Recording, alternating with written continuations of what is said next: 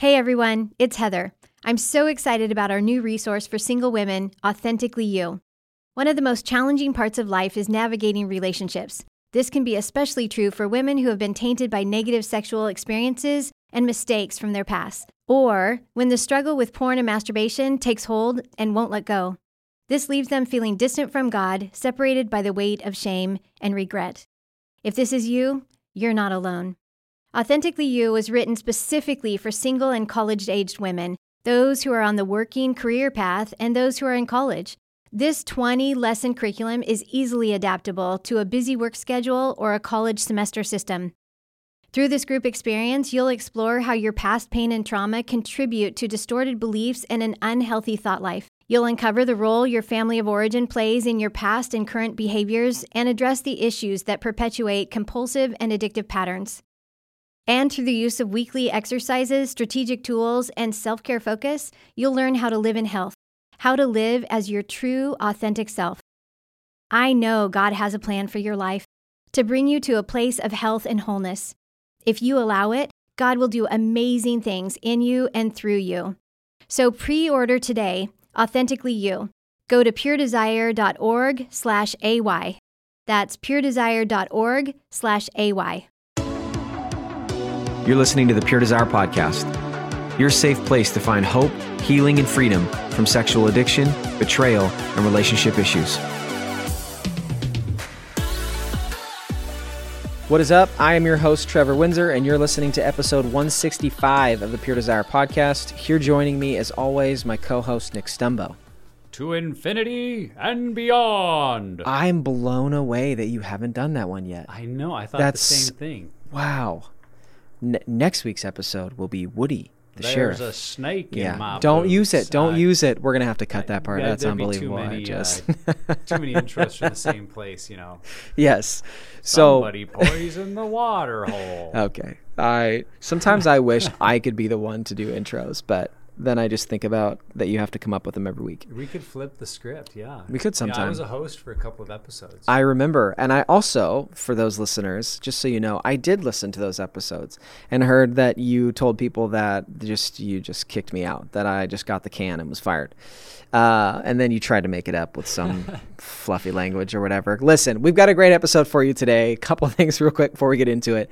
Uh, a few actually. I'm going to tell this quick story. My son now, when I say, buddy, couple minutes, he goes, okay, dad, does a couple mean two? I'm like, yes, it means two. And then when I say a few, he's like, okay, does a few mean three? And I said, yes. There are three things we're going to talk about. there are a few specific. things, very specific. We're pretty sure he's a one on the Enneagram. First off, if you are not subscribed to the podcast, please do it. Don't wait any longer. You can find us on all the major platforms. And if you can give us a review that helps other people find the podcast, it means a lot to us. Second, follow us on social media. Facebook, sort of on Twitter, but on Instagram as well, at Pure Desire PDMI. If you'd like to consume video content, we have some of the episode clips up on YouTube, Pure Desire Ministries. Just search that. Uh, okay, so we're less than two weeks away at this point from our first ever Pure Desire Summit. Uh, and if you're in a group, if you've gone through any amount of recovery or just love Pure Desire and want to press in more, you should come join us for this event. Yeah, I mean, a National F- Take Friday Off Day. Who's excited? September 11th. Uh, hopefully, you've told your boss just can't work that day, and whether you're going to be here in person with us, and we'll be taking all the appropriate social distancing Yes. guidelines, whatever they are, in the state of Oregon at that time. We'll be on board and make sure it's as healthy as possible. But we know probably a majority of the crowd will be joining virtually, and Yeah. whether they're viewing it, you know, live with us in the moment or in the next few days Yep. or weeks afterwards. I, I just know it's going to be a tremendous time of encouragement and Yeah. just rem- remembering what this journey is all about, what God is doing in us and wants to do in others. And so, hope if you're not signed up yet, you'll jump online today Yes. and get signed up. And I really think this is something you don't want to miss. We we hope it's just something people make an annual part of their calendar Yep. and and Yep. that they can enjoy National Take Friday Off Day with us. That's great. And hopefully, well, here's what we'll probably do. Even if we aren't required to wear masks, we'll require you, Nick, to wear a mask when you teach your session, just so it'll be fun for everybody. Uh, registration is open. Make sure that you select either in person or a virtual ticket. They're both available. Just go to puredesire.org slash PD dash summit. Okay, so um, we haven't done one of these episodes in a long time. We are now back doing an FAQ episode, and our long lost friend Heather Kolb is now back on the podcast. Yeah, these frequently asked question episodes are honestly some of my favorite just because they give us an opportunity to kind of delve into some of these the areas that Yeah. can feel just a little more unique or, or specific situations that people have wondered what about this? And the truth that we've talked about before on these episodes is there aren't many places to go Yep. and ask a question about Right. i'm dating someone who's a recovering sex addict. What does that mean? What does that look like? Or you know questions about masturbation and just the, the Yep. particulars. So I, I think these are very interesting even if it's not someone's particular question. But i think um, today the the breadth of topics we covered everyone is going to hear something Yep. That applies to where they're at in their journey so Yes. I, I enjoy doing these a lot Yeah, and having Heather on is always a treat. So it's a good one. Enjoy. Heather, welcome back Thanks. Happy to be here. again. I feel like there was if you if you've been a listener for the podcast for a while, you've noticed that Heather's just been gone. Like I don't know where she went. She just hasn't been on the episodes. But now we had you on about six episodes ago, and now we're excited to have you back on again. So, Thanks. glad you're here. All right, so um, FAQ episode number 10. We love these episodes for a number of reasons, um, mostly because we get to answer questions from you, our listeners, but then also some of these questions we just would never think of. Like, Yeah. we'd never come up with this stuff. And so it's really these helpful. cover a real broad spectrum today i'm excited Yeah, no pressure. So the first question, um, and asked that it would their name would be anonymous. Uh, and the question is, my wife is convinced my porn addiction is because of her. She believes I'm disappointed in her in some ways, and therefore justifies that justifies my choices based upon my disappointment and perceived need of further fulfillment. Can you talk to that point of helping my spouse see that porn is not about her? Yeah, this is such a great question. And um, I mean, really, it speaks to the reality that I was stuck in for 10 years because I had that struggle with pornography and was fairly open with my wife. I mean, certainly not to the way that I could have been, but would periodically confess. And every time would hear myself saying, It's not about you and it's this old pattern and, and I'm working on it and you're great. And it just would continually cause her tremendous pain. And that was actually one of the things that I had to come to the realization of is no matter how it felt to me, that was her reality. So that's one thing I might say to this, uh, you know, the person who wrote the question, but to all of our listeners, when your spouse is saying this, how it makes me feel, whether that makes sense to you or not, they're sharing with you what their reality is. And so it's really not our job to try to tell our spouse what to feel or what not to feel. Like, well, that that shouldn't be true because it's not true for me. That's not why I'm doing it. It's like, and, and that was a real wake up call for me because I just thought through if if there was anything else in my life that my wife said, you know, when you do this, it feels like betrayal and it feels like it's about me. I would have I would have jumped on let's do whatever we can to change this. But in this area, because it was so personal and it had been in my life so long, it was really hard for me to see that. And it was always like, well, no, you just don't understand. And a lot of my healing came when I was willing to accept that, no, I don't understand. And if that's how it's making you feel, whether that's truth in my mind or not, I need to face it. So I, I think that's one part of how I'd answer the question. The other thing I'd say is, frankly, to a spouse, you may not be the one that can even help her see that because you're the one that's wounding her. That's you're good. the one whose behavior is causing these emotions. So it's it's very likely that if your spouse could get into a group with others that were going through that experience and she starts to hear their stories and kind of understands the pattern of this, I mean, there's realization that can come through that or maybe a podcast that she hears or books. But I mean, even with those, I think husbands also need to be careful that you're not trying to feed these to your wife. Like, I see all the these greatest episode today that would help you so much. all these people prove the point I've been trying to make to you for five years. You which know? in So- your head makes sense, Right. But is not. Yeah. but that's where I come back to that's their reality. And whether it's rooted in logic in your thinking or not, because you're the one that's created some of it, you may not be the one that can help her. And so just taking a deep breath, you know, what I always say to men is the greatest thing you can do is continue to lean into your own healing. Mm. And as you pursue that 100%, it's going to begin to impact your relationship in a positive way. And the more you change, the more your spouse will start to have some inquisitiveness about wait a minute, what's going on here? There's there's health coming, there's good things happening, and that may be what would open them up to seeing that that your behaviors are driven by wounds from your past, ways of medicating pain, the kind of stuff that we talk about in group. Um, but again, you you probably won't be the one to just convince her of that because when it's trauma to her, it, it's it's not rooted in logic and rationale. So just being aware of that can be real helpful. I think this is really common for women Yeah. because in their mind, like in my mind, I would think that if you're if my husband is going somewhere else for sex, then it has to be about me. Yeah, like how could it not be? Right. My wife said those exact words. Right. Because it's if that's something that is just ours, that's intimate, that's a reflection of our relationship, then then it has to be about me for you to go looking for it somewhere else. You know, and so I think it's really really common.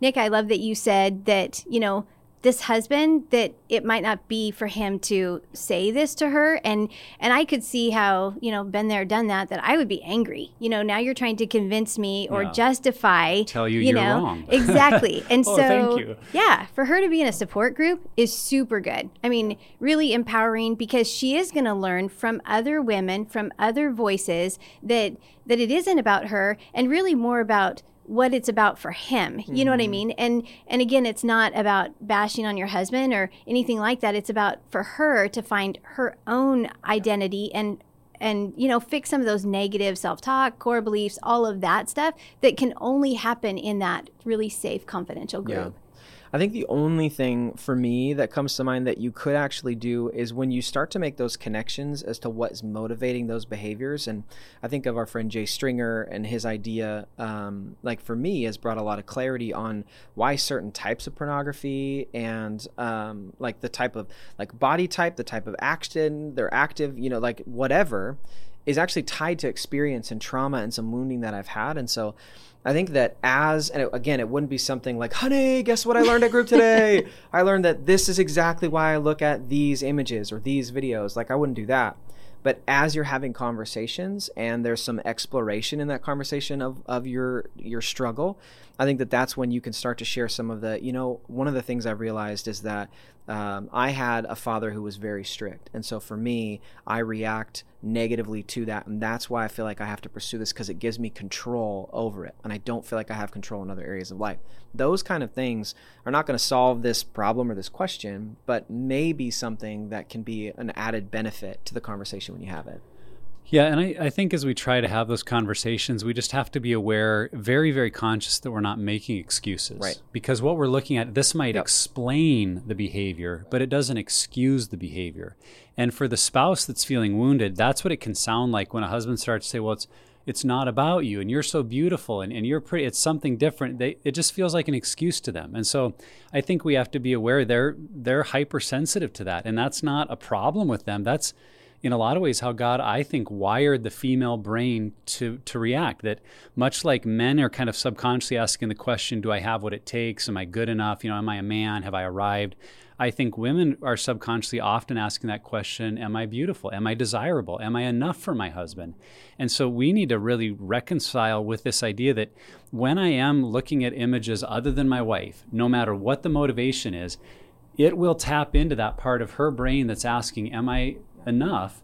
And with a world of women to compare to, it will always feel like I'm not enough. It's about me. And so if we can come to that reconcile our thinking to that it's like oh th- this is just like you were saying heather it's naturally how my wife is going to feel whether i that's my motive or not that's what it's going to feel like to her and that can really help us maybe enter into her pain in a more empathetic way Totally. Well, the next question kind of relates to that. So, Heather, let's toss this over to you. Um, another writer uh, asked this question My wife thinks and talks about the women that I've watched online as real women. Uh, she says that I love them and choose them. I can see the enormity of pain I've caused her, but what's a good way to talk about porn as being objectification, not a reality? I'm glad you're answering this question, by the way. Well, one of the things that I find interesting is that betrayal trauma is going to manifest itself in a lot of different ways. And so, without going in deep to like the physiology that happens when people are using porn and masturbating and achieving orgasm, there is a little bit of truth to the fact that you're bonding with that image, Yeah. whether or not you say that you love her or you know what I mean. And so, a wife, I could totally see a wife feeling that way, and especially if, again, a husband is choosing that over real sex with his wife. And and I think too that for women is that we tend to think of love or sex as being this really great reflection of our relationship and intimacy and this shared connection and all of those things that is only happening between the two of us. And then when somebody goes outside of that into pornography or anything else, then it's it's really hard for women to I think understand why why that version of love or that behavior is looked looks different or is called something different. And even with this question saying that this is you know objectifying women which really is um, can be kind of harsh when you look at what that word means and how degrading that is and you know i don't think that that necessarily is going to help the argument in my mind to try mm-hmm. and convince your wife that that really i'm using this because I want to degrade and humiliate women, you know, that's not a good way to start the conversation. Yeah. Yeah. And oh, so Gosh, again, yeah. yeah, but and I and I can understand that sure. rationale, but at the same time, I think that for her to be in a support group and for right. her to work through some of those things and understand addictive behavior and and understand her own feelings is going to be far more beneficial, I think, in the long run. So let me ask you a question, Head, because one of the things that you've said before is that the brain doesn't know the difference between like mentally rehearsing something and then actually doing it or experiencing it. That even though it may not be real women, the fact that it feels real makes it real to her. Right? right. So there's a similarity there. I don't know if that's if it's a one to one ratio on that, but from what I'm hearing is that this question there's a similar response to what you're saying before, Nick. That this is her reality. You yeah. cannot tell her what her reality is. And the per- the the line of like perception is reality. Like what's right. reality to me is reality to me. You can't change that or tell me that it does it's not that way. So again, I think it's one of those things where we have to reframe as and, and this can be something between a, a husband who struggles and a wife betrayed or the reverse. Right. We can't project our reality onto someone else and expect them to see it the way that we do. Yeah. And I think that, Nick, you handled that really well, even in our first question of just saying, you know, you're the person who is hurting your spouse. You know what I mean? So yeah. even if you said the best magic words ever, the she's not going to believe you or your spouse isn't going to believe you because out of the same mouth can't come this hurt and then healing. you know healing yeah. yeah. and so that's why i think that uh, for and a lot of women i have to say that betrayal trauma is so shaming you know, there's yeah. so much shame tied up into that. And for women, they feel like I'm the only one. Nobody else's husband does this. And and so again, for her to be in a group and to have that support and connection with other women who can say, I know how that feels, is going to be so healing for her.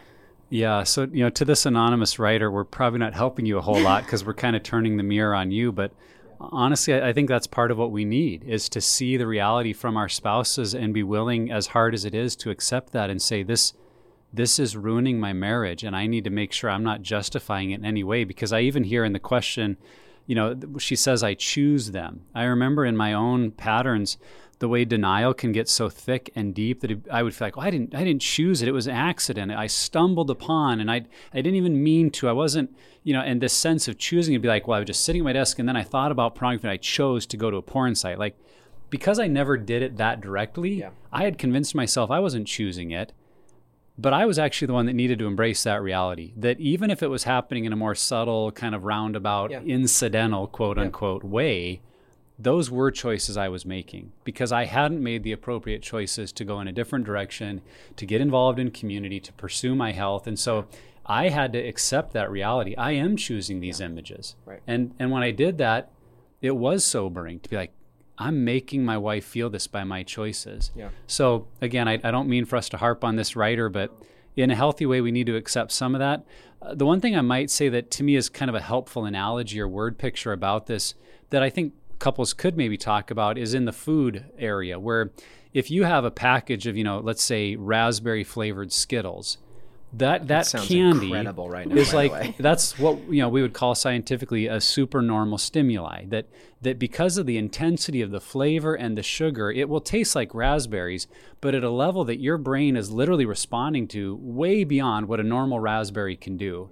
And it will actually start to destroy your taste for a normal raspberry because then when you eat the real raspberry it's it doesn't feel sweet enough. It's a little bitter. It's like ugh and is it that there's something wrong with the raspberry or is it what you've chosen in the supernormal stimuli? And so that's an analogy that might be helpful for spouses to think about. So even in that you're acknowledging i have chosen this super stimuli that it's not fair to you because it's impossible for you to compete with glamorized photoshop perfected images when you're a normal human being with kids and a life and a family and and so in comparison it's it's not fair but that's that does describe a little bit what's happening to the brain that the brain is being fooled by these images and and what we're being sucked into.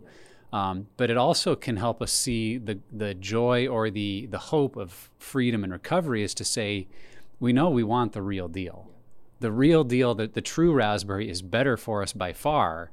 And if we can wean ourselves off of the inappropriate sugar high and just get back to enjoying the fruit that God made, then our brain will reattach to that and go, oh, this is what I really wanted all along. So that analogy might be helpful for some that are struggling with this question. Or it might help my mouth just start to water. It, are raspberry Skittles a thing? Can we just? I'm asking I, I was trying question. to pick a fruit and I couldn't actually think what fruits incredible. they're. Incredible Skittles. Listen, make them.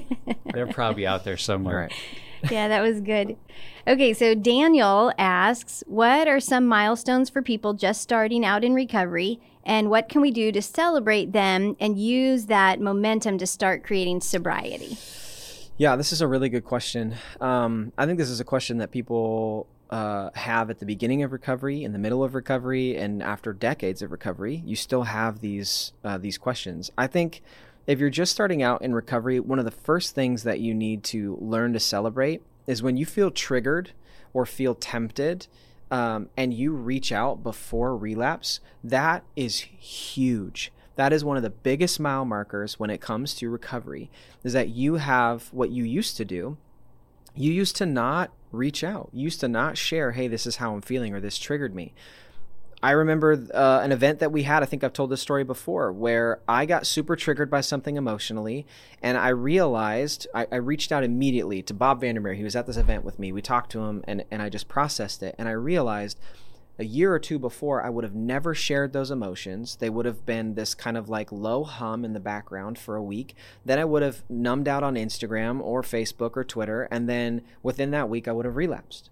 And so you have to identify that those things may, may feel really small, but those things are starting a new cycle that you used to have this negative cycle that you just go down into relapse, but you're actually breaking free from the start. So I think that that's that's one that I would absolutely encourage anybody to celebrate. Um, and there are other options or other you know examples that you guys can maybe share, but I think one of the things that I would do um, as both a group member who's experiencing this and as just groups together, leaders and groups, is to celebrate stuff like that. I think that even just saying, hey, that's awesome. Way to go. Thank you for reaching out. Thank you for taking that courageous step and sharing this stuff. And so, really calling that out, saying, you did a really good job. This is awesome. But then also, you know, let's say you get to one month or two months, six months, a year of sobriety do something with your group do something with your spouse go out like go on a mini vacation go you know shoot four rounds of golf on a weekend if your spouse will let you. Like do something to commemorate that because i think that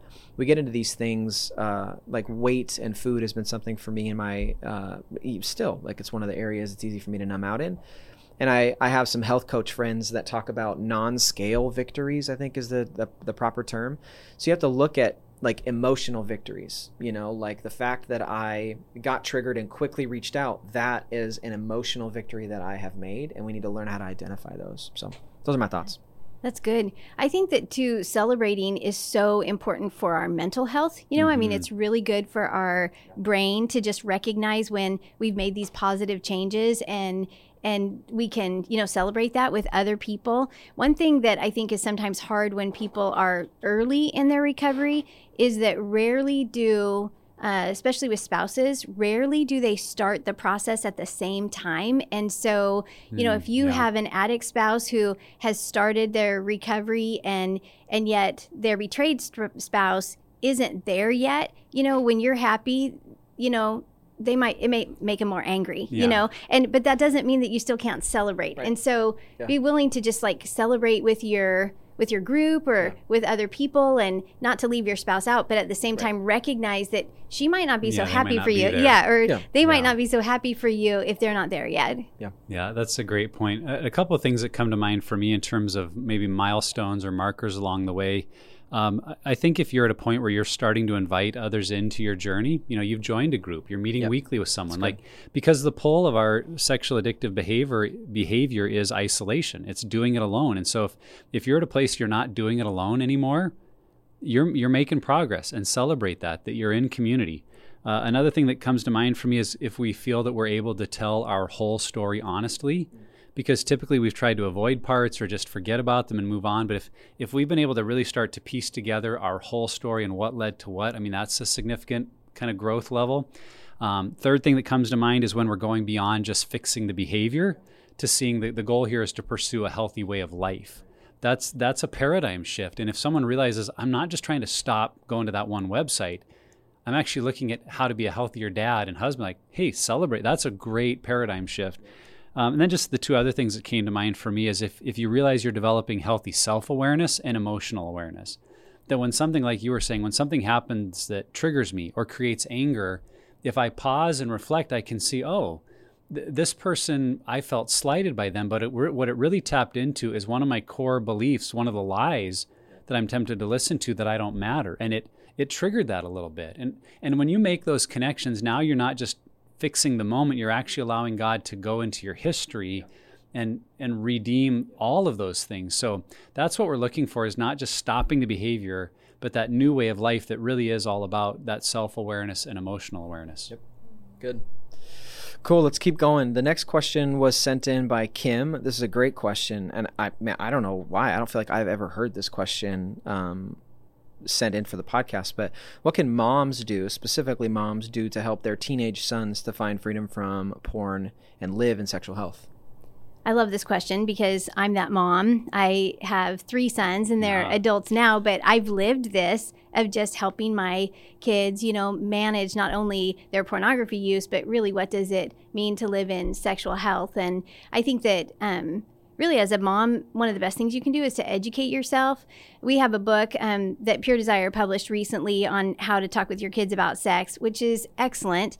Uh, rodney and tracy wright they wrote that book. And the thing that i love about that book most is that it isn't about helping parents have this one-time conversation but it's really about how am I healthy as an as a parent? How am I educated in these words? How do I really leave space for conversation with my kids, you know, and make sure that we're not running away from the questions about sex and and sexuality and and really about creating a, an environment in our home that is all about healthy sexuality. And I think that that's so important, especially for moms. That would be probably my first recommendation. The other thing, too, is that sometimes it can be a little bit challenging for moms just to, you know, how do I talk to my son about, you know, masturbation or wet dreams or pornography use and what is it doing to his brain? And, and your kid, their temperament and the way that they receive you know, uh, information and really your relationship with them might look different.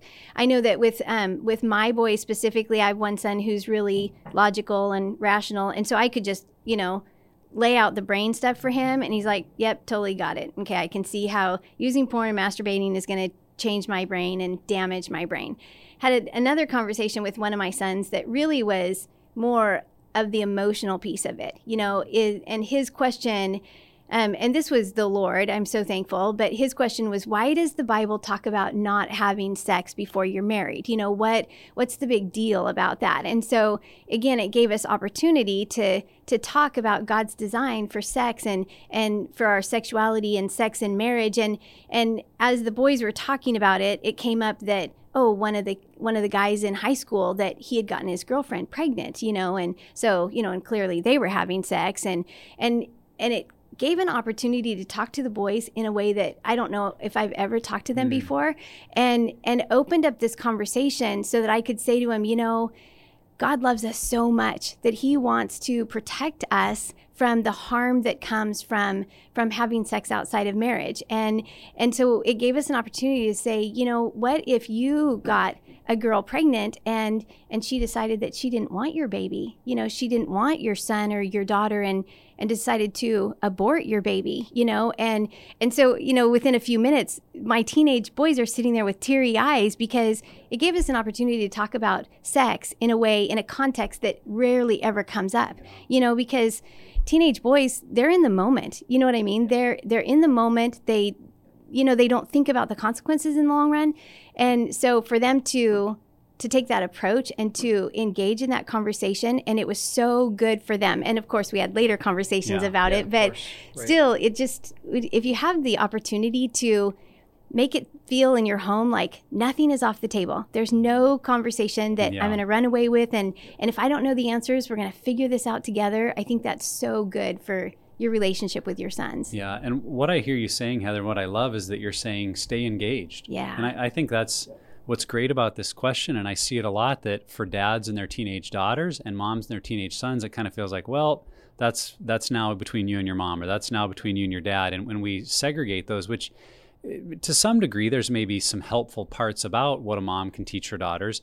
But, but the dads have a crucial role with the daughters and the moms vice versa with the sons because they can speak with a unique voice. And so don't just say well that's for you and your dad to talk about. It's like you can provide perspective. And so what i think about for moms is like how you can be the one that does train your sons into what does it look like to treat a woman with respect?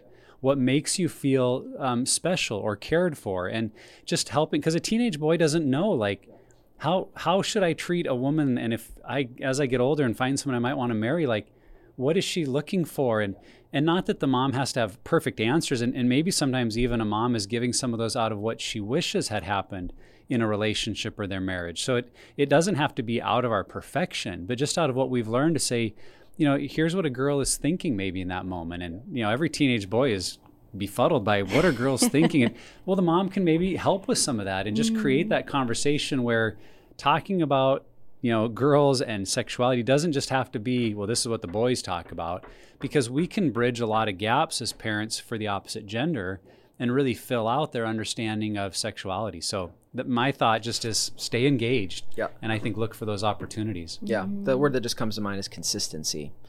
Uh, just that consistency that maybe you're not asking questions, but you're feeling it out every once in a while and coming back to it. Circle back to the conversation all the time. I think is, I mean, as someone who was a teenage boy, that seems important to me. Yeah. Well, great, great answers. Uh, next question here is from Melissa, and Melissa asks, "What does abuse, either sexual, physical, verbal, etc., so we're talking all kinds of abuse, what does it do to our soul, and how do we heal that damage?" Great. so, just like a small question in two minutes, let's Such fix a it. good question. It is. It's a sad question, but I'm glad that we're having this conversation. One of the things that really does happen, and I don't know, um, I always think in terms of how this affects our brain, and because I think that our brain is our soul, and so the way that our brain, you know, when we have a, a traumatic experience or we experience abuse, how our brain is going to capture what's happening. It's going to capture how we feel and it's going to store those things together in our brain. And so, one of the things that is interesting about this is that sometimes, you know, if you had early childhood trauma or or trauma when you were younger, that abuse happened then, your brain's going to carry that with you for your entire life. And that's not to say that even if you've experienced abuse as an adult, your brain is still going to do the same exact thing. So the way that we heal that damage is really to I would recommend first would be through counseling. You know, to go and and talk with somebody who is a professional in the area of mental health. And and I know that I talk about this sometimes about counseling because I love counseling. I think that it's one of the best things you could ever do for yourself. But but when we've experienced abuse and and trauma, it damages our brain and the way we perceive our world. Mm-hmm. And so through my counseling experience, I was able to take my broken way of thinking and I could hand it off to somebody who had a healthy brain and then she would make sense of it and give it back to me in a new perspective.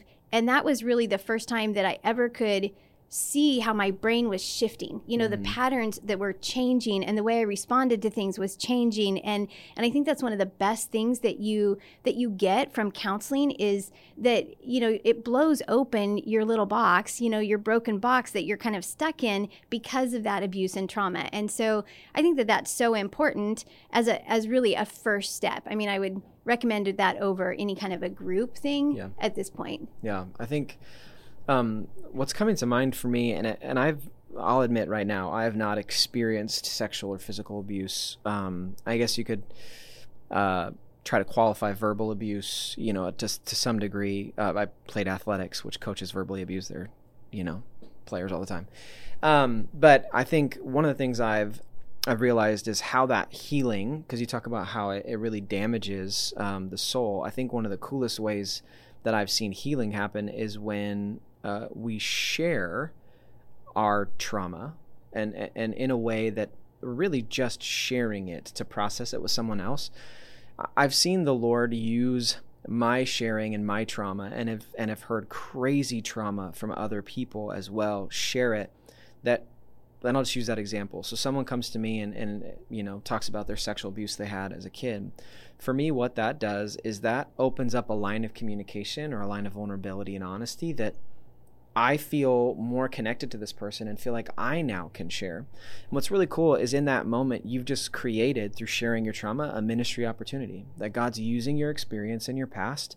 And yeah, it's a really dark experience, but it, it's something that's being used for the benefit of other people, inviting them into sharing about their trauma and then them being able to heal that area of their soul. So I think it's not like a you've been damaged and that's it, I'm sorry uh, and counseling is a huge first step. And i think that as you start to gain some traction and some healing there that once you start to open up with other people outside of that i think can do a lot of good for you and others. Yeah, what I think about on this question is a phrase that I've heard you, Heather, say at a hundred, you know, conferences, and that is that neurons that fire together wire together, and that's whether the experience was good or bad. And so, what that means in situations of abuse is it's typically happening in some kind of relationship where there's already bonding that's taken place. A friend, a family member, someone that you did trust that then inflicted on you sexual, emotional, physical abuse. And what happens that the brain bonds to that even in an unhealthy way. And so we can have bonding to unhealthy things that continues to impact us into our adulthood and not be aware that it's it's not because we're bad or evil or wicked. Uh, You know, for example, that if someone enjoys or finds they crave pain and sex, and maybe they start to trace back into their past and there was there was sexual abuse that was painful their brain wired to those two things pain and sex and is still telling them well that's what you're supposed to feel. And so if, we can become aware of that it could really destigmatize the shame where maybe the person is thinking well i'm i'm just dirty or i'm perverted or there's something wrong with me. It's like no i was wounded. And those wounds continue to impact the way i see life. And that's why what you said heather therapy and group work is so important because we need to really unravel the lies that have developed there and see how our brain was shaped so that we can invite God and others into a process of reshaping it. Because that's the other thing uh, that comes to mind for me about the impact is just the way that it creates those core messages. That uh, abuse leaves us feeling worthless, shameful, not good. And if we can start to identify the lies I've listened to because of the abuse, that's another area of, of healing. So there's one, there's healing needed maybe for the memories itself and the unhealthy bonding, but there's also a need to heal those core messages because those may have tracked with us even more than the pain itself of what happened. next question let's do this mm-hmm. Yeah, good stuff. this is good Everybody take a deep breath. That's a heavy one. that was a heavy one thank you for that question Okay, so Gary is asking Is masturbation ever possible without lust? That's a great question, you know, and I would say absolutely. Because I've heard that many times that a person feels like they're not drawn to something sexual, but they're just thinking about how good it feels and that the pleasure of it is all that is needed to have, you know, uh, masturbation. And but what's often tucked into this question is perhaps that makes it okay then. So I would encourage our listeners and, and Gary to think through even if we're masturbating without lust, it still may be contributing to unhealth in our life because it might be part of something that's very secretive and we're not telling people close to us. It could be a part of a pattern where we've become hooked into that feeling and not into a healthy relationship with our spouse if we're married. Um, so even if we're asking the question, well, I didn't lust, is it okay? We still want to look at deeper things about is it creating patterns of habit or secrecy or shame? Um, so, you know, to the larger question, are there circumstances where it may be okay? I think that's a conversation that you would want to take very seriously with your spouse if you're married or with group members because I've I've heard of situations where there's you know significant physical impairment of one spouse or really unique extenuating circumstances where in a healthy way a couple has determined how that might happen and, and be free of lust and pornography. But i just i would encourage caution with that area because in our human psyche we're often looking for a way to justify a behavior and then say oh well, well i didn't lust so it's okay right? It's like well think about all the other factors that might be contributing to that before you determine whether it's okay or not. Yeah. Uh, maybe a bad analogy but here it comes. Um, well, I'm bracing for this. Yeah, no, this is just the way I think about it. Um, if someone were to ask me the question, is eating an Oreo sinful? I would say, of course not. Um, but I can tell you that when I was in in really, and I still I am. I'm I'm toward. I think I'm further along on the journey with food. But there were moments in in that where I felt like I would reach into the pantry to get an Oreo and would eat it right there in the pantry so that my wife wouldn't see me eating the Oreo. And if Amy, you're just hearing this for the first time, I'm so sorry.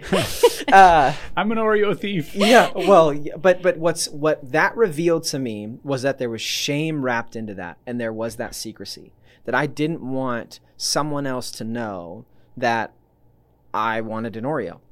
Again, not a sinful thing. However, uh, for me in that moment, I think it was the wrong decision because it was uh, if I'm if I'm willing to, even though I feel shame and I want to keep it secret, I'm still willing to do it. For me, it's more than just an Oreo. It's a way to numb out or experience or really uh, heal or put a balm over something that I'm avoiding or not wanting to have to engage with. And so, again, maybe a bad analogy, but for me, it's something that has been amoral that eating an Oreo, like go for it and make sure it's double stuffed. Like it's they're incredible. But for me in that moment, I realized those things under the surface that it, it just wasn't right for me. Yeah, you can be medicating pain and avoiding hard feelings whether you're using lust and pornography or yeah. not. Yeah. And so that's what we want to be yeah. aware of is some yeah. deeper patterns there. Yeah. Well, and really even to address this conversation or this question as it pertains to women because I mean women do struggle with lust, but I think that there are a lot of women who use masturbation and fantasy, which isn't necessarily lust motivated, but yet it still is creating unhealthy patterns mm-hmm. and Escapes unhealthy from reality. Exactly. Yeah, and affecting their relationships. And so I think that that would be that your answer or all of these answers would apply to women as well. Yeah. And we get this question a lot, and to Nick's point, that they're usually, this is not just a simple, is it right or wrong question. There right. usually is a lot to this question. And we would just say, Gary and anybody else uh, who's thinking about it to explore those things. The next question uh, was sent in by Greg, and uh, this is good. It's kind of a twist here. What can businesses or corporations do to find out if online pornography is impacting their employees' contribution while they're on the clock?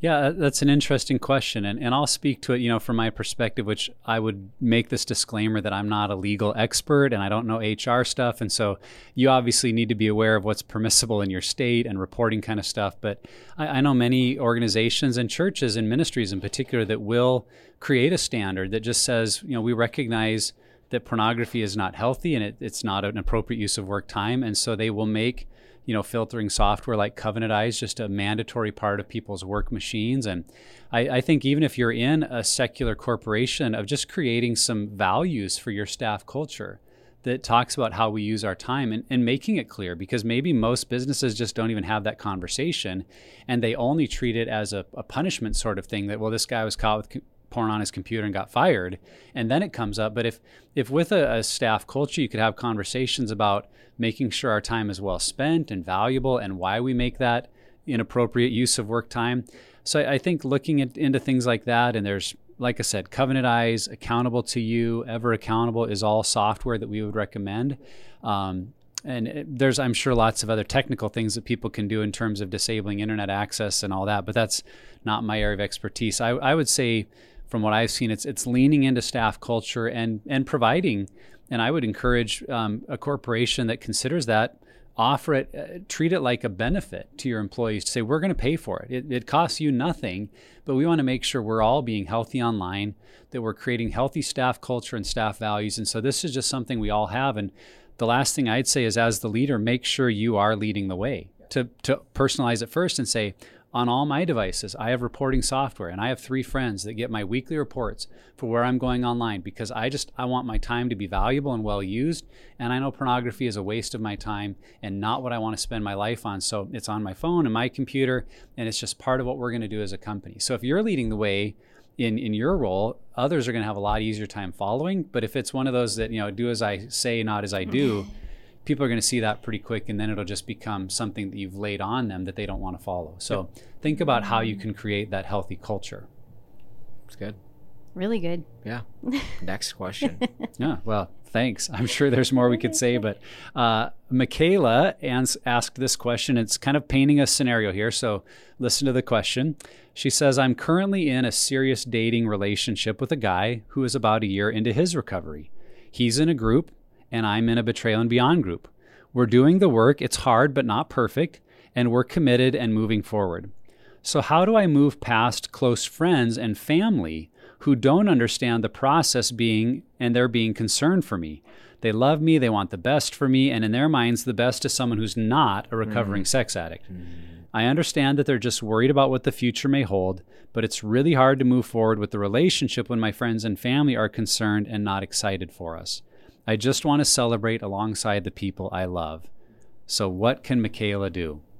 This is a great question. It reminds me of being at a conference one time and this um, this young woman came up and after being at the conference for over a day and she came up and she said you know what i'm here with my fiance and and i'm learning so much about sex addiction and really how serious it is and we're engaged and i don't know if if I should call off the engagement. And Ashley and I, she was talking to us both, and and we said, no, you have one of the good ones. Yes. You know, somebody who is going yeah. to say, "This is my area of struggle. And I want to be." And they're working on right. it. Right. Yeah, exactly. and they told you. You already know about it. You're not married yet, but you know that yep. this is their struggle, yep. and and they want to make sure that not only they're getting healthy, but but you are having the support that you need. I think that that is a great way to start a relationship. When it comes to friends and family, I think that sometimes they don't necessarily understand what sex addiction is really all about. You know, they think that it's about somebody who has unhealthy, you know, or, hypersexuality or something like that and they don't really know the the foundation of it and so it might be something that you know, you could invite them in to the conversation a little bit or give them a podcast to listen to or, you know, something that is going to maybe expand their worldview so that they can say, oh, okay, I see that this is really about you guys being healthy before you start your life together. And, and we want to celebrate that with you too. But I think that sometimes they just, they don't have the right information. And so they're afraid. Yeah. I think, um, I feel defensive for you, Michaela. Um, because I think that people who um, approach this conversation like we don't we don't think you should be in a relationship. You need to be with with a good guy and on all that. Really don't understand the brokenness that we all carry. Um, and, and and I understand that we all have forms of that where we don't see what we don't see. We're in denial about certain things in our story, but I think that the fact that you're working on it together, that you both are in recovery, speaks more to your character and your humility that look you you realize this is an area that needs to get addressed. And so one of the things that i would do it's really easy to focus on the negative but i would just ask that you would spend a little bit of time focusing on the potential future you're crafting with this guy that not only will you guys be healthier but your kids. Like lord willing you guys get married and you guys have 18 kids and they're all amazing. Like maybe not 18. Hopefully that didn't throw you off. But uh, like the idea though of this is painting a future and allow your story to be what helps your family and your friends see the change or mm-hmm. sh- see the shift. I think that sharing, and again, we've talked about this and sharing our story. We don't just walk into a room and be like, all right, guys, I'm going to tell you about my story, and you're all going to have your minds changed. Like, it's not that, but it's more of as you're connecting dots, as you're experiencing healing, as he's experiencing freedom, as your relationship is growing in intimacy and closeness and connectedness, you share those things. And guess what? As you share that, no one can argue your experience. Period. No one can. And so I think that that's just some perspective I'd offer. Yeah, I think it's an area where stats can maybe help out a little bit Yeah. if you're able to say, you know, this is something 67 to 70% of men struggle with. And when you're talking young adult men, you know, 20s and under, the, the numbers go into the 80s and even the high 80s for, for regular pornography use. And just to say, I would rather be with someone who's aware of their issues and working on them than who acts like everything's okay and I only find out later what we're dealing with. And so if, if you can find kind, healthy ways to bring that up with your friends and family, I think you back to what you were saying, Heather, it, it may actually be a way that we're helping educate other people about how common and prevalent this is and, and moving towards health is a good thing. It's not like he's the one guy out of a hundred that happens to have a struggle in his sexuality. It's like he's maybe the one guy out of a hundred that's actually dealing with it. Yeah. And so Got a good to one. help them see we're moving towards safety and long-term health in our relationship isn't that better than two people who just live in la la land and think oh it'll all be perfect and wonderful but aren't facing their issues? So i think to maybe refer to some of those things and and then at, at the end of the day the other thing is just keep pursuing your health because the healthier you get and your boyfriend gets it's impossible to hide. And the family and friends i think will come around and be like wow i I maybe didn't get it at first, but there's something going on with him and with you guys that seems really, really healthy, and I'm proud of you. So I think if you're consistent and persevere, uh, you will win over a lot of your friends and family. Yeah, that's good. So this question is anonymous and it says, How do we know what technology to cut out when we're struggling with sobriety? Yeah, another question I think we get a lot. Um, the first thing that came to mind for me was just start with things that have tripped you up in the past. Um, if you have a smartphone and you've identified that that's really where you keep going, you need to evaluate do I need to get rid of this phone? Do I need to put um, accountability software on it? Do I need to get rid of certain apps and give the password to someone else? Um, things like that. But I think when it comes to technology, um, because I, that we have this this um, tool called a tech action plan. One of the questions on it is um, think about the ways you're already trying to get around the plan you're putting together. Yeah. and I think it's such a great question. So I think that start with what, yes, with the things that have tripped you up in the past, but then once you start to kind of weed out those things, like one of the things that I did when I first started recovery was get rid of all the movies that had nudity in it um, or any sexual content in it. And what's funny is, as I got rid of that, I'm like, all right, what are some things that are a little further back from the line, but are still going to give me that fix or still feel, you know, we're looking for like novelty, that idea. I think that that's the next question is what are those things or those apps? Like, well, you know, the search feature on Instagram, it's not pornography, but there's a lot of bathing suits or lots of this, this, this. Or I could just go search Google Images or whatever. I think that we need to have those when answering this question, have those really honest conversations. And I would suggest you have a conversation with someone who's a trusted friend, an ally. Um, probably not your spouse if you're starting out in recovery. Um, that would just be my take. But having a, an accountability friend or a group member throw these things by them and give that friend before that conversation even starts give that friend permission to just call you out and be like nope that's not good enough that's like you're you're tiptoeing around that stop it like come back to center what are we going to do so i think those are the two things i'd start with and then including someone else Yeah, I always ask in my groups, I'll say, if if you knew you were going to relapse this week, I mean, let's say I have a magic crystal ball and I can forecast, man, I'm sorry to say it, but this week you relapse. What's the most likely way it would happen? And almost every time you can pretty quickly see like, oh, well, it'd probably be this and this device and this, you know, like we can just, we can kind of see where our major danger points are. So then it's asking the question, what do you need to do to eliminate that danger? It's the, the analogy I use is cut the head off the snake because if the head can't bite you, you can deal with the rest of the body a lot easier. So if it is your smartphone in the bathroom, I think it's saying more than just, well, I won't take my phone in the bathroom. That'd be at least a good step. But even going further to say, for right now, maybe I can't have a smartphone and I disable um, the the data and the internet on it, or I, I get an entirely different phone that I hope they still make them. I'm sure they do.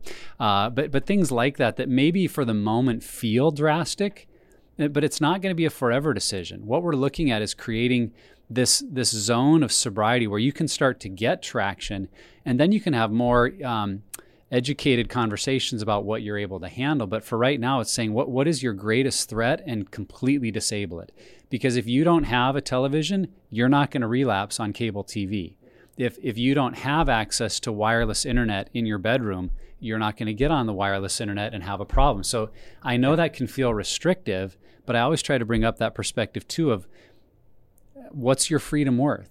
Because if you can cut out your main access point and find freedom and really get traction, and, and, you guys have heard me tell this story at a lot of conferences. Like, I've never, ever had someone come back to me and say that they regretted um, creating a guardrail like that that was too extreme.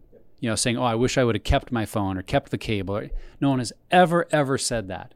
But I've had tons of people come and say, I regret that I didn't make a more drastic move sooner because I had to relapse again and cause the pain all over again to see that I am powerless when I get to this point. So I think it's just having some self honest self conversations to say what's my biggest threat and then not just kind of deal with it a little bit but like get it out of the picture until you're several months down the road and can then analyze okay what's appropriate and what's not Mm-hmm. Yeah. And if you have a family, you know, take this on with your entire family because there's no reason why you guys shouldn't be getting healthy together, you know, where you use a family inter- internet use plan and you decide that, okay, these areas we're not going to have technology or, you know, we're not going to have our phones in the bedrooms or whatever it is but but so that you don't feel like you're having to do it alone but that you know you're providing health for your entire family yeah cool couple more questions. This one is from Randy. How can a man whose primary love language is touch maintain healthy connection and physical intimacy with his spouse if she has physical limitations uh, or health issues that limit or restrict her sexually? Something like maybe recovering from surgery or postmenopause.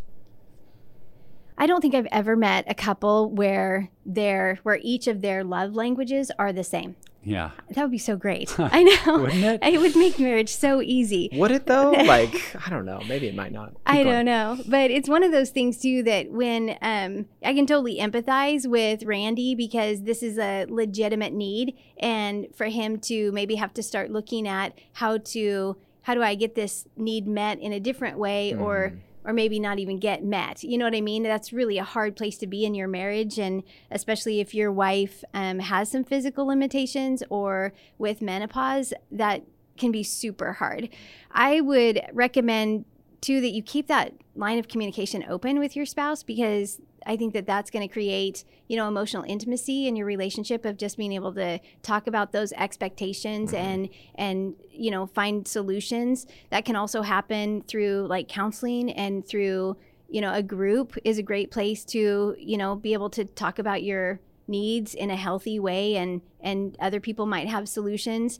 I did want to speak specifically to the idea of menopause because one of the things that is so interesting about menopause is that women, when they start this process, they've never experienced this before either. You know what I mean? They don't know. They don't give you a menopause playbook or whatever that's going to tell you exactly what's going to happen and how long this is going to last and and so, you know, for women who you know, it seems like it's overnight and then it lasts for a long time, but they are experiencing mood swings and hot flashes and night sweats and it and really terrible.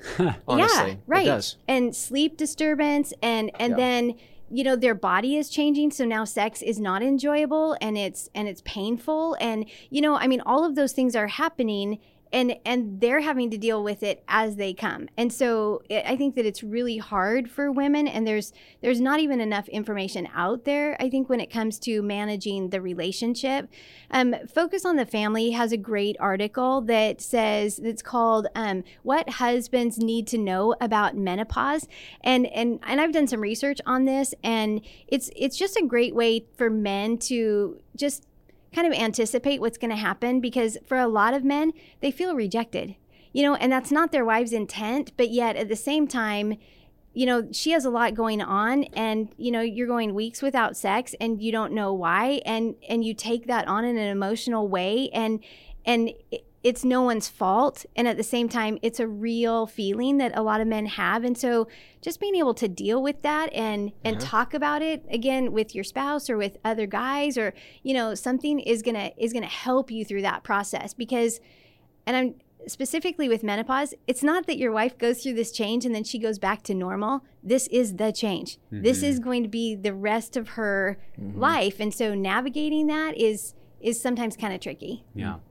Yeah, I I love those perspectives, Heather, and just making sure that couples have those conversations, open, honest communication.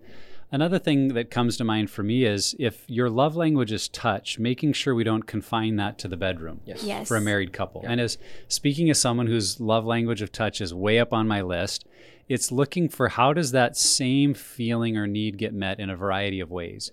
You know, often what we think of as being a, a need for physical connection is actually deeper than physical. It's a need for emotional connection. Um, intimacy, we talk about this a lot in our conferences that intimacy isn't just physical in nature, it's that bonding with another person on a deep level of I know you, you know me, I feel safe with you, you feel safe with me. We're able to reveal our hurts and fears and weaknesses and be accepted for who we are. Like that's a much deeper intimacy. And maybe what we've learned to connect in our brain as intimacy only being physical actually is, is deeper than that. So I, I think it's looking for opportunity to create touch that has nothing to do with physical intimacy. It's it's mm. going for a walk through our neighborhood and holding hands. It's you know watching the Food Network and just leaning on each other's shoulder while we're watching something and just being close and in something together that doesn't have to be sexual at all. Actually, can really meet a lot of that need for touch and being you know physically close to someone, even if it doesn't turn sexual. So that can be a challenge, particularly for men or women that have a history of some sort of sexual addiction or really banking on that my need for touch always leads to sex. Um, so it, it is some relearning of the brain, but if we'll be willing to go through that process and be patient, I think we find that that need can be met more consistently, actually, just through the normal kind of touch that, that doesn't have to be sexual. Yep. I think uh, back to an episode we did with Bob and Rebecca Vandermeer where they talked about sex during recovery, and that you um, that there was one point where, and I've experienced this too in my marriage, where uh, every time Bob was, whenever Rebecca would reach out, or there are couples that have this happen, whenever a wife touches a husband, he thinks, "Oh, okay, it's on. Here we go. Like now it's going to happen." And it, it it's it's a faulty thinking in his brain that connects every physical touch to this much means she wants to have sex or be physical. And there has to be almost this and they talked about it as if it's this abstinence period where you're actually retraining each other. Like I'm going to hug you right now and this is not leading to sex later. Like that sort of thing. And I think that that's been something that's helpful for me too, where it's like am I just touching my wife because I feel like I want to pursue her sexually, or am I touching her because I love her and I just want to show it through affection? So I think that asking that question to may um, start to rewire that and help with that connection with your spouse. Yeah. Yeah, so good. Okay, last question. You guys ready? All right. Uh, our friend Josh T asks Is it necessary for me to be 100% free for a specific period of time prior to getting engaged or married? Or is it more important to be on the pathway of healing as long as both sides are in agreement to the pathway or the nature of recovery? Is it better to get married to equip each other with the appropriate biblical authority and influence within a married covenant, or to put off that covenant until full freedom from pornography is achieved? And first off, let me just say, what a educated, high level question. That Good job on that one, seriously, Josh. and that's just another simple question to answer uh, with three words. Um, okay, so my perspective is um, I got healthy sexually early on in my marriage. I was just talking to a friend just yesterday about um, the crisis that he found himself in, and I have never experienced that as far as um, being in marriage, and I'm so thankful for that. So I would say, out of my experience, the earlier you can get healthy, the better. Um, now, for many, uh, if not most of the people that we help, it feels like that's that's the reality that it's in crisis. I'm already in marriage or in a relationship that's been destroyed or is is being crushed by this. And so, um, I would say that it's not absolutely necessary, but if this is an issue and you're getting into a relationship, engagement, marriage, you better start working on this stuff now. Um, because if you don't, it's going to blow up later. And I know you can't say that with absolute certainty, but I'm saying it with absolute certainty that your relationship will be impacted to a very high level by this if you don't start to get healing now. And so if you're not in a relationship, uh, keep doing your work, keep going into recovery. If you're in a relationship right now, keep doing the work, keep being in recovery. And if you're married, same thing. Just continue to do it because I think that it's about progression and understanding that we're always moving toward health. So that's just my take. Yeah, I think that sometimes we uh, set ourselves up to fail a little bit if we think that someday I'm going to be completely free of this, that I'm never going to have any relapse, I'm never going to have any issue. And I think that that's an unrealistic expectation because we talked about it earlier that we're sexual beings and it's part of who we are and it's our identity. And so, having the mindset, though, like you were saying, Trevor, of that I'm going to pursue health and this isn't just something that I'm going to cross a finish line, but this is going to be part of my lifestyle. This is my lifestyle change. This is how I'm going to live out my sexuality in everything that I do. And and having that kind of mindset, I think, could be helpful in this situation. Yeah, it's it's remembering that freedom and purity are a journey, not a destination. Mm-hmm. Because when I hear someone say, "Do I have to be hundred percent, one hundred percent porn free?" that to me is destination kind of thinking like, okay, I've arrived. Now I've achieved freedom. Yep. When no, it's a journey we continue on because what can happen in that place of like, well, I'm 100% free, but wait a minute, I, I had a lingering gaze on that attractive person. Oh no, no, I'm not free. And did I pursue looking at that commercial that was provocative? And and now we're stuck in this free, not free arrival mindset when it's looking more at what what's happening in my journey. And so I could see some situations where it, it really depends on what kind of conversations and communication is happening with your potential spouse.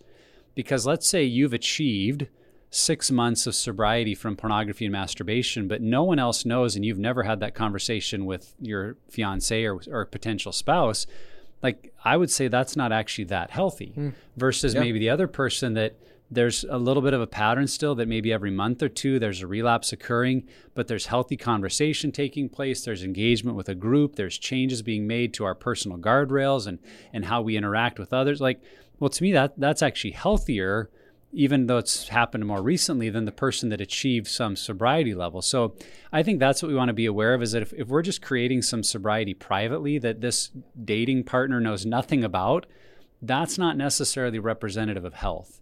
Um, so when there's healthy communication and growth taking place, to me, that's a lot more important. And then it really is that person that you're dating or engaged with.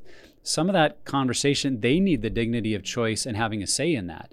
Because just like you were saying, Trevor, if, if you achieve some level of sobriety prior to marriage, but then maybe later in life start to struggle somewhere, you're like, well, yeah, I struggled when we were dating. Like, how did I never know this? And that that's the feeling for so many women of like, do I even know this person? Because there's this whole part of this life we never talked about. So I think a healthy relationship is one where the closer you're getting to, mar- to marriage, the more those things are on the table. And so that the person knows when they say I do, they're saying it in confidence that I know who I'm saying I do to. And if, if that's where you're at as a couple and, and both of you agree we're in a healthy place, we're on the road to freedom and health, man, jump, you know, if you're there, get married. Yep. Yeah. It, yeah, and it just this question can be applied to so many different areas. Like, do I have to be at this level before God blesses me with marriage? And it's just a wrong perspective. Mm. There are terrible people who are not healthy who get married all the time, right? Like, I it's not. One of them. oh well, okay. Hopefully, I wasn't a terrible person, but I was oh, not healthy. Gosh. I'll say right. that Yeah, I was not like, healthy in yeah. this area of my life. Like, I wasn't a healthy parent before I became a parent. I feel like I still suck at being a parent. You know what I mean? Anyways, we love these episodes because we're able to answer real questions. Um, and again, I love the raw and the real nature of the questions we answered today. Uh, we hope that today's FAQ episode really brought light to those questions, and we also honestly hope it fuels more questions. If you want to submit questions to our future FAQ episodes, uh, here's what we want you to do email your questions to podcast at puredesire.org. You can also message or DM us on social media with your questions, or you can post your question on social media using the hashtag PDFAQ. Head, thanks for being with us answering these questions. Yeah, pleasure to be here. Wherever you're at on your journey, Pure Desire is here to help create a roadmap for your healing. If you or someone you know is looking for help, go to puredesire.org and start your healing journey. If you haven't subscribed to the podcast, do it. If you already have subscribed, write a review. It helps others find the podcast. And lastly, never stop being healthy.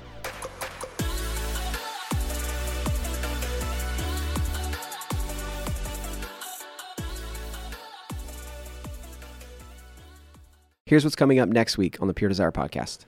Every woman that takes a breath. This is going to be one of our best resources that we've ever put out. They're wanting to be married, they're wanting to be sexual, and they're saying, What does this even look like? Is it even okay to have these discussions? I think that's one of the things that's interesting about women who struggle is that we don't take good care of ourselves. Right. We we're the last person and sometimes we are taking care of everybody else, but we're the last person that we take care of. And that I think is my favorite part about these resources.